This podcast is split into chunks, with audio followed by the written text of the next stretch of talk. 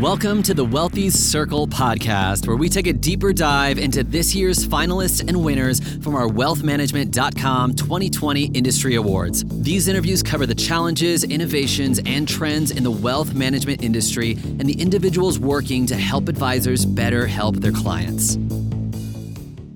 Hey, welcome everybody to the Wealthies podcast. I'm David Armstrong. I'm the editor of Wealth Management dot com. Uh, this is the podcast where we hope to have good conversations with the folks who have uh, won one of our Wealth Management dot com industry awards. And today I'm pleased to be joined with John Anderson, the head of retirement plan solutions at Cetera, and Casey Schigel, the president of Summit Financial uh, at Cetera. How are you guys doing today? Thanks for having us here, David. Yes. Sure. You. Let me make sure I'm getting your titles right. John, is that the right title for you? And, and what's your relationship with uh, Cetera Financial there? And I know, uh, Casey, maybe you too. Cetera's got the, the umbrella brand and then the the brands underneath it. How do you, where do you guys all sit in that network? Yeah, thanks, David. That that, that is my correct title. Uh, I run retirement plan solutions here at Cetera.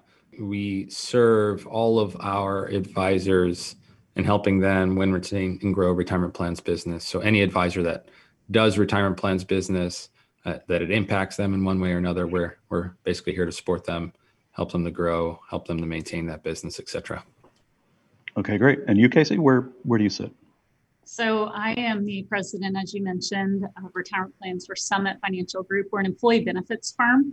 We actually are clear, we clear through Cetera Advisor Networks. Got it. So you, uh, Cetera Retirement Plan Specialist, won for the new four oh one k fee-for-service advice program. That was the uh, initiative that uh, uh, the judges uh, deigned the best in that category for the twenty twenty Wealth Management dot com Industry Award. So congratulations for that, first of all. Yeah, thank you very much. We're obviously very, very excited, um, very humbled uh, to have won, uh, excited beyond beyond everything else. So thank you very much, David.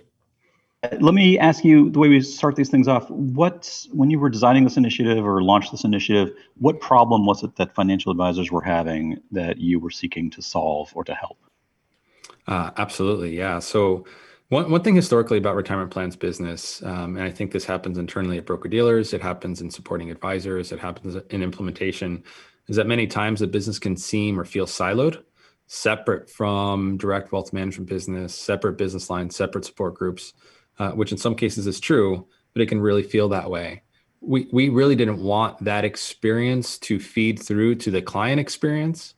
We didn't want an advisor to sit down with a four oh one k participant or any individual client and say, look, for ninety percent of your business, we fill out this agreement, we engage in this way, and we we we work on your wealth management business. But for this carve out for your four oh one k assets, we need to enter a whole different agreement, a whole different set of documentation uh, and paperwork. It just didn't make sense. It was it was clunky, and a lot of the industry still functions in this way, that four oh one k assets with respect to advice to a participant have to be looked at separately.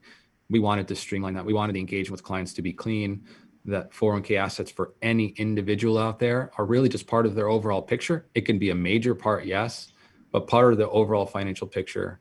And we wanted to streamline that uh, by driving uh, four oh one k assets or four oh one k business and accounts in the same way that advisors engage more broadly. So the fee for service program and integrating four oh one k into that, and specifically uh, driving the four oh one k asset engagement through fee for service really streamlines that experience. Um, and I think the judges mentioned this, they really liked integrating the advisor into, into the future of, of engagement with individuals. And the advisor is really critical to all of this in, in driving that experience Uh, with individuals that really, really need their help. Usually the four oh one k assets are locked up in a particular, whatever the workplace plan is like, mm-hmm. or whatever uh, you know institution that workplace plan works with. You're making it easier for the advisor the on the individual level to bring in those assets or report on them or see them as part of more of a holistic financial plan, correct? Yeah, correct. You're you're absolutely right. I mean, they can't they can't bring those assets out per se. Uh, they're in the plan itself, but we wanted the, the the participant experience to include those assets for that to be a comprehensive part or part of the comprehensive picture.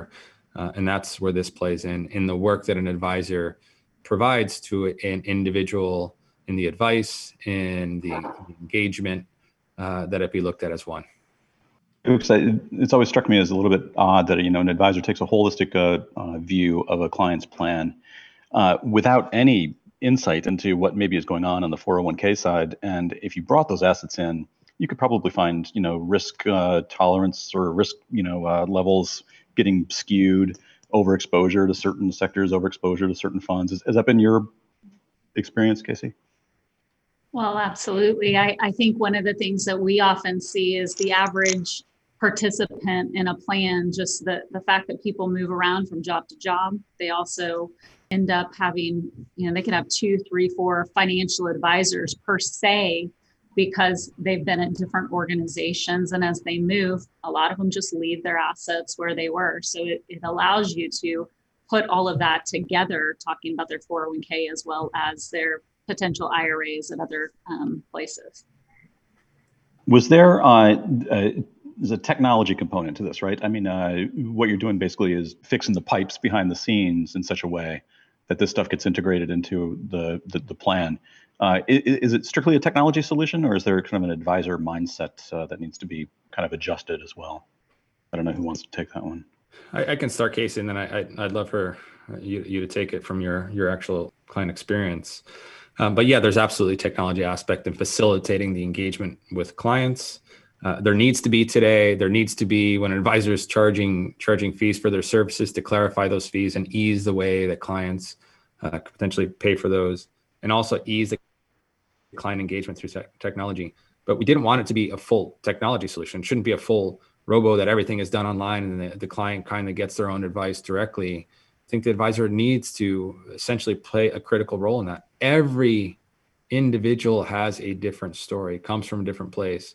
Maybe, like Casey was saying, has different four oh one k's across the board, a different financial situation. This allows an advisor to engage directly across all of those lines, uh, but also offer a more subjective, uh, more customized uh, approach to dealing with it, to dealing with a, a client's financial picture. Well, and, and John, to your point, you know, really, we believe that our role is to be the advocate for our clients. And so as you are advocating for them and on their behalf, sometimes that's coordinating with, in, in addition, not just their assets, but it could be their C P A that you're dealing with. It could be bringing that together to, if they need a tax advisor. So it is, it has to be more than just an online solution. It has to be conversational. And And we know that the people who are using advisors, that there are so many studies that are out there that talk about the fact, uh, I was reading a survey the other day, seventy-five percent of Americans, you know, might choose to manage their own finances, and they're not even getting help from a professional, no online services. Well, that obviously causes a little bit of consternation overall, because they might not be able to do it well. So they try to do it on their own, but this brings it together. It, and so I think it, I think to your point, um, Dave and John, like, it is a collaboration between the technology that is available, but also that human interaction and touch. Yeah, for sure. John, were you going to say something? I'm sorry. I, I, I was just going to say that, and I don't, I don't know, David, if if if this is part of where you wanted to go with this conversation, but especially today, especially in today's day and age with everything going on, I think an individual's complete and holistic financial picture is in the, is right in their face in front of them, whether they wanted it to be or not. And they need help now more than ever. I mean, with things going on with this the marketplace from a volatility perspective, uh, what's going on with yeah. job losses or job changes and things like that, they really need expertise and people they can turn to. So to facilitate it for, through technology is critically important, but to also be able to drive Uh, relationship and trust is is critically important too. Yeah, you're definitely giving the uh, advisors that work with you a, sort of a, a, an additional tool to to get a little closer to their clients and and bring in those uh, bring that perspective to them. I, I'm curious. I mean, so you know, we talk about the people changing jobs and uh, a string of old four oh one k's uh, sprinkled through their history. Do you guys do the whole? Uh, you know, you help advisors tangle with the record keeping companies as well, and trying to transfer the funds from one to another, from one place to another, maybe roll them over into the advisor's uh, advised I R A or whatever. Uh, you know, as, as someone who's experienced this stuff, as I think all of us have, it can be cumbersome and a lot of paperwork and burdensome. Is there something that you guys offer that helps the advisors streamline that stuff? So what's what's interesting about the fee-for-service approach is it it in in a sense, it doesn't matter where all the assets are in giving your advice. So there's no real change of hands per se that needs to happen.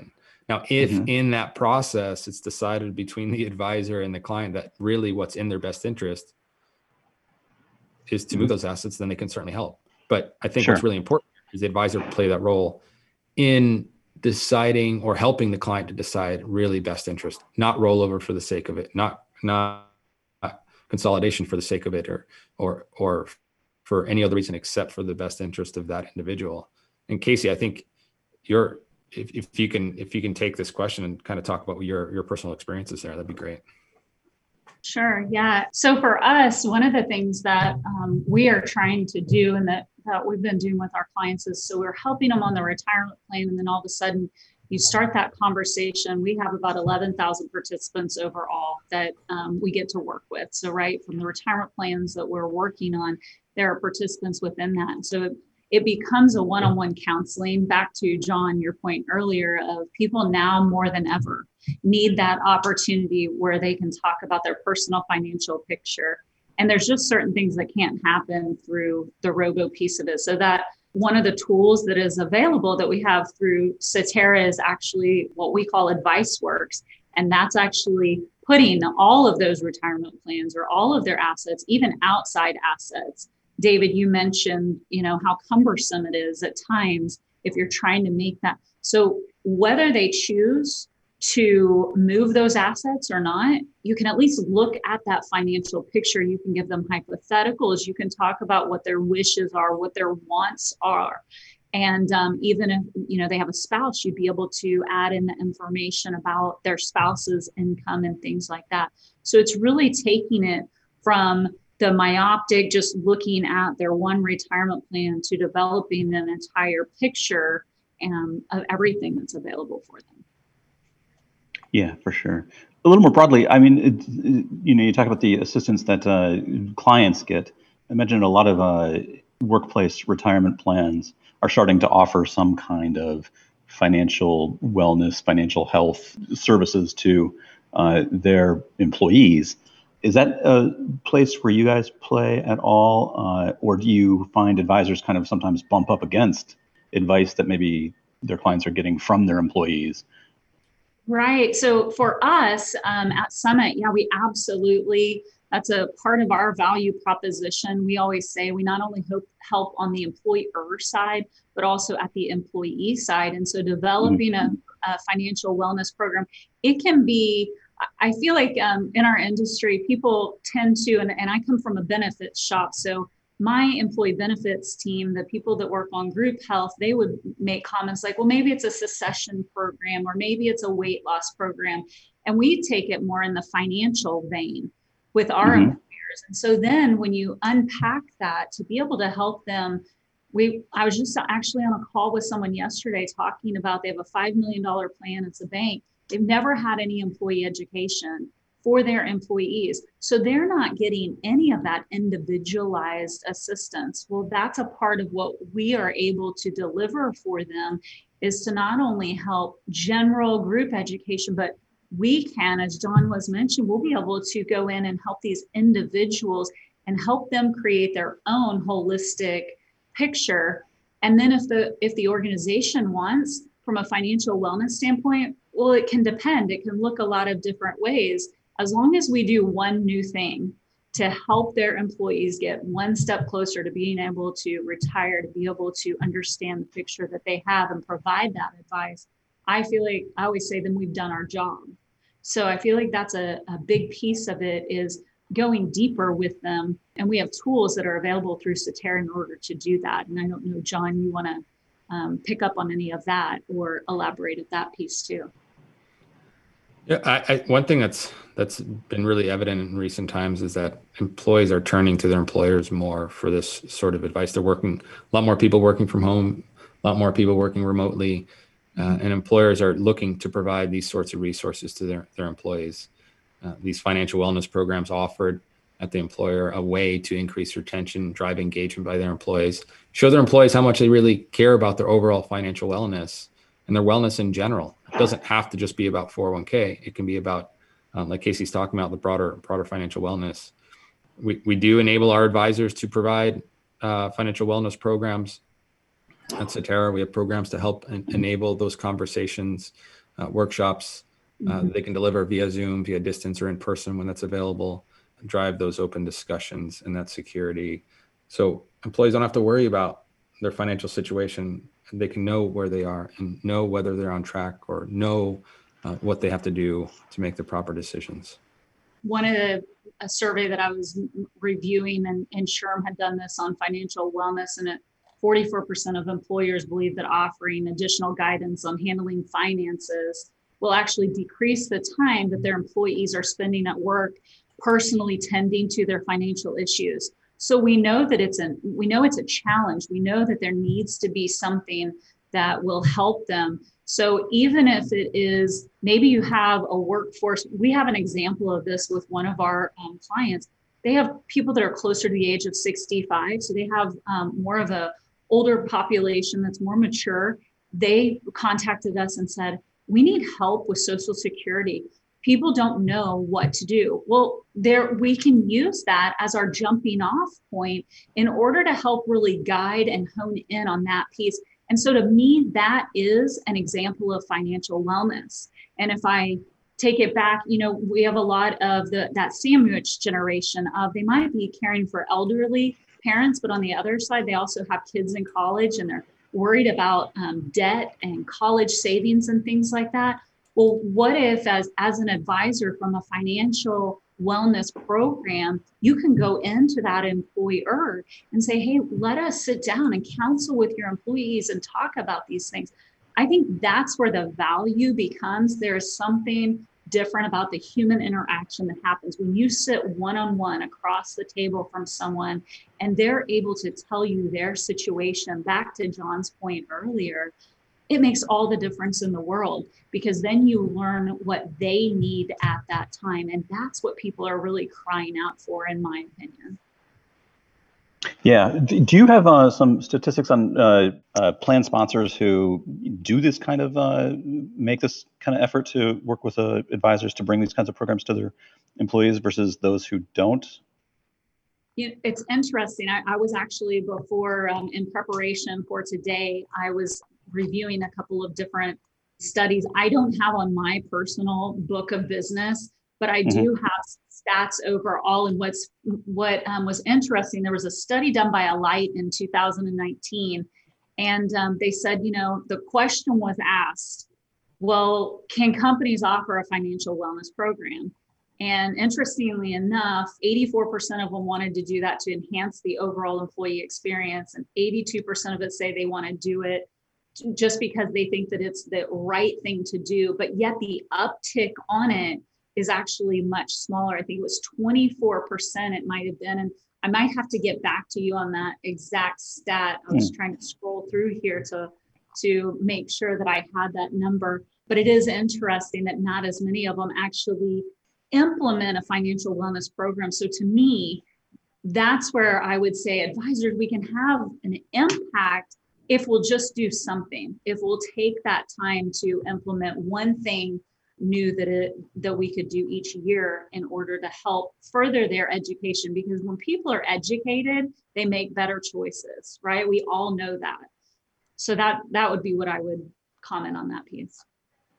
And John, do you think that maybe, and you know, the I don't know the exact statistics. I mean, that's great. I think we get this, the idea that more plan sponsors think they should do it than are actually doing it, right? I mean, it sounds like a great idea, but the implementation is they hesitate to implement. Is one of the reasons that they hesitate to implement these kind of programs because th- there's a fear that, you know, who's taking on the responsibility here of the quote unquote advice? They don't necessarily want to be liable in some way, right? I mean, is there a fear of liability that plan sponsors have for, is that keeping them back from hold, bringing a lot of these things to their clients or to their employees? I, I'd, I'd be really interested in getting Casey's perspective on that. I, I, I think there's two really two things to think about. One thing, if I can go back back to it a little bit, is are, are participants better off when advisors are involved in the plan? And I don't have the exact stats here. We've we've used them a number of different times, but uh, stats show it, that participants overall are better off. They're better prepared for retirement, that they have lower financial stress. So that established, plans that have advisors, uh, participants are better off. Uh, second to that, why are plan sponsors not engaging in wellness solutions historically? Historically, I would I would say the number one reason is their business is not running a retirement plan. Their business is running uh, whatever they're they're focused yeah. on. Their business, right? They're selling widgets, or or they're operating a restaurant, or they're pulling teeth, right? As dentists as dentists do. So they're focused on their business. But we've seen this, or I've seen this from our perspective, as one of the fastest growing aspects of the four oh one k industry, which is business owners wanting to implement these wellness solutions.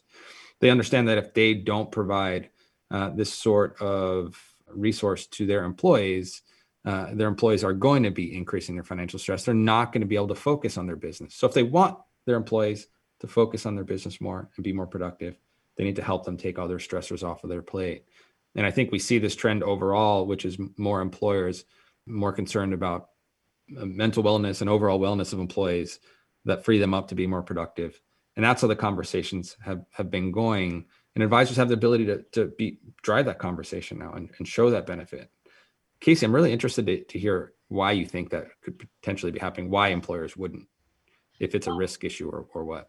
Yeah, that, that is such a great question. And, and um, whoever can answer that, I think is, is way smarter than I am, but but what I would say and what we talk about internally. So I think I mentioned we're an employee benefits firm. So I'm constantly coordinating with my with my health and welfare team. And what you have to always remember is that you typically have H R who is very concerned about their employees. Think about the things they're dealing with right now. Right now, they have to be a nurse taking people's temperature potentially. They have to be counselors helping people to know, should I stay home? Should I come to work? So they're overwhelmed. And, and I have talked to H R reps during this time that are saying that. But also you, um, you think of the C F O, what are they worried about? They're worried about productivity. They are typically the, the person in the C-suite that's having to deal with their healthcare costs. So that is, with skyrocketing healthcare costs, that means such a critical component of it. It's like, where do you fit in? We have to do certain things on the healthcare side of it. So then where do we fit in this financial picture? It, it is, it's obviously, I, I think it's four out of five employers say that those personal financial issues are impacting their employees' performance, but they just don't know where to fit that in. And I don't know that they recognize what's happening always. You also have to look at, you have to also look at small companies versus large companies. Remember, an H R person could be very, very stretched. If they're uh, with a smaller organization, they might be the office manager, the H R rep, whereas some an employer that has, you know, one thousand, two thousand employers, completely different story. They're managing other risks internally. And, and I think that's a, a piece of the overall puzzle as well. Yeah, and I imagine with a larger company like that, there's probably internal stakeholders that have to be uh, sign off and navigate through, navigated through as well, which can be its own challenge, as I'm sure you know. For advisors who maybe are thinking that this is a area plan sponsor clients that maybe they want to approach, is there a kind of a sweet spot in terms of the the the size of the client that would be most amenable to something like this? I mean, you already talked about maybe too small, the H R person's stretched thin, too large, that's got its own hurdles. Is there kind of a place where an advisor who maybe is thinking about trying to attack this market, where should they start? How can they get into it? And, and John, you may want to pipe into this, but from my um, perspective, you need to start in a place, just like you said, where you have the buy-in. So the employers who have the buy-in and they say, yes, we'll do this, I think that's the that's where you want to go, and you want to try it out. So something we just did with one of our clients, we had a plan review. We were talking to the C E O, H R, both on the call, and we said, hey, can we, what do we need to do this next year in order to continue to improve and allow your employees to grow in their retirement plan and um, feel the value that they're getting? So we are actually taking the C E O as our kind of guinea pig, if you will, and he is actually mm-hmm. going to go through the process with us on the individual financial planning, because what I know is if I get the C E O to buy in and he feels like the tools are valuable for him and that he can better see his financial picture, then he is going to say to the rest of the employees, this is something that you should do. So as an advisor, take the relationships, you know, I, I, I guess I'd say take the low-hanging fruit, the relationships and the organizations where you know you can make an impact initially, and use that, then it can flow. I don't know if there's a dollar, what is more attractive for an advisor. Obviously, most of us are, are very well, and I hate to generalize, but attorneys and things like that will typically white mm-hmm. collar. They're going to be typically a little bit more engaged in certain things. But but I will tell you, some of our best clients are, are those hardworking Americans who they really want to develop that plan, and they'll slow down enough for you um, to talk about. So I don't I don't know if it's a I don't know if it's a size of a plan. I think it's more relationship, and, and that's what our business is all about. Yeah, that makes sense. That makes sense. So uh, what's next for you guys? I mean, you won the award for the four oh one k for fee for service advice program. Great. What, uh, John, is on the uh, the horizon for uh, Cetera retirement plans? Anything else that you're working on? Where else can we expect you to to move to next? Yeah, it's a that's a great question, David. I think we, we've been really talking about it today. It's expanding financial wellness programs, it's expanding yeah. the services that uh, business owners can bring to their employees and really reduce financial stress and improve outcomes, improve financial decisions. And this is empowering our advisors, because we think advisor-run plans, and this, like I mentioned before, the statistics the statistics show it, um, are just better off. We want to enable them to provide that sort of wellness to business owners, so they can, like we said, focus on producing the widgets and do what they do. And the average American worker out there can just be better off, right? That's what we're continuing to roll out and expand and grow, uh, and expand the ways that our advisors can can offer those services. Okay. Well, that's fantastic. You know, we're at the, about thirty minutes. This has been a great conversation, guys. Uh, congratulations again on the award. Uh, well deserved. Doing great work out there. And I really appreciate you taking some time to talk to us about it. Well, thank you very much, David, for having us. We're still uh, thrilled, obviously, to have won the award. Uh, the award. Thanks again for your time today. This content has been made for information and educational purposes only. The views and opinions represent the views and opinions of the guest and does not necessarily represent the views and opinions of Wealth Management dot com.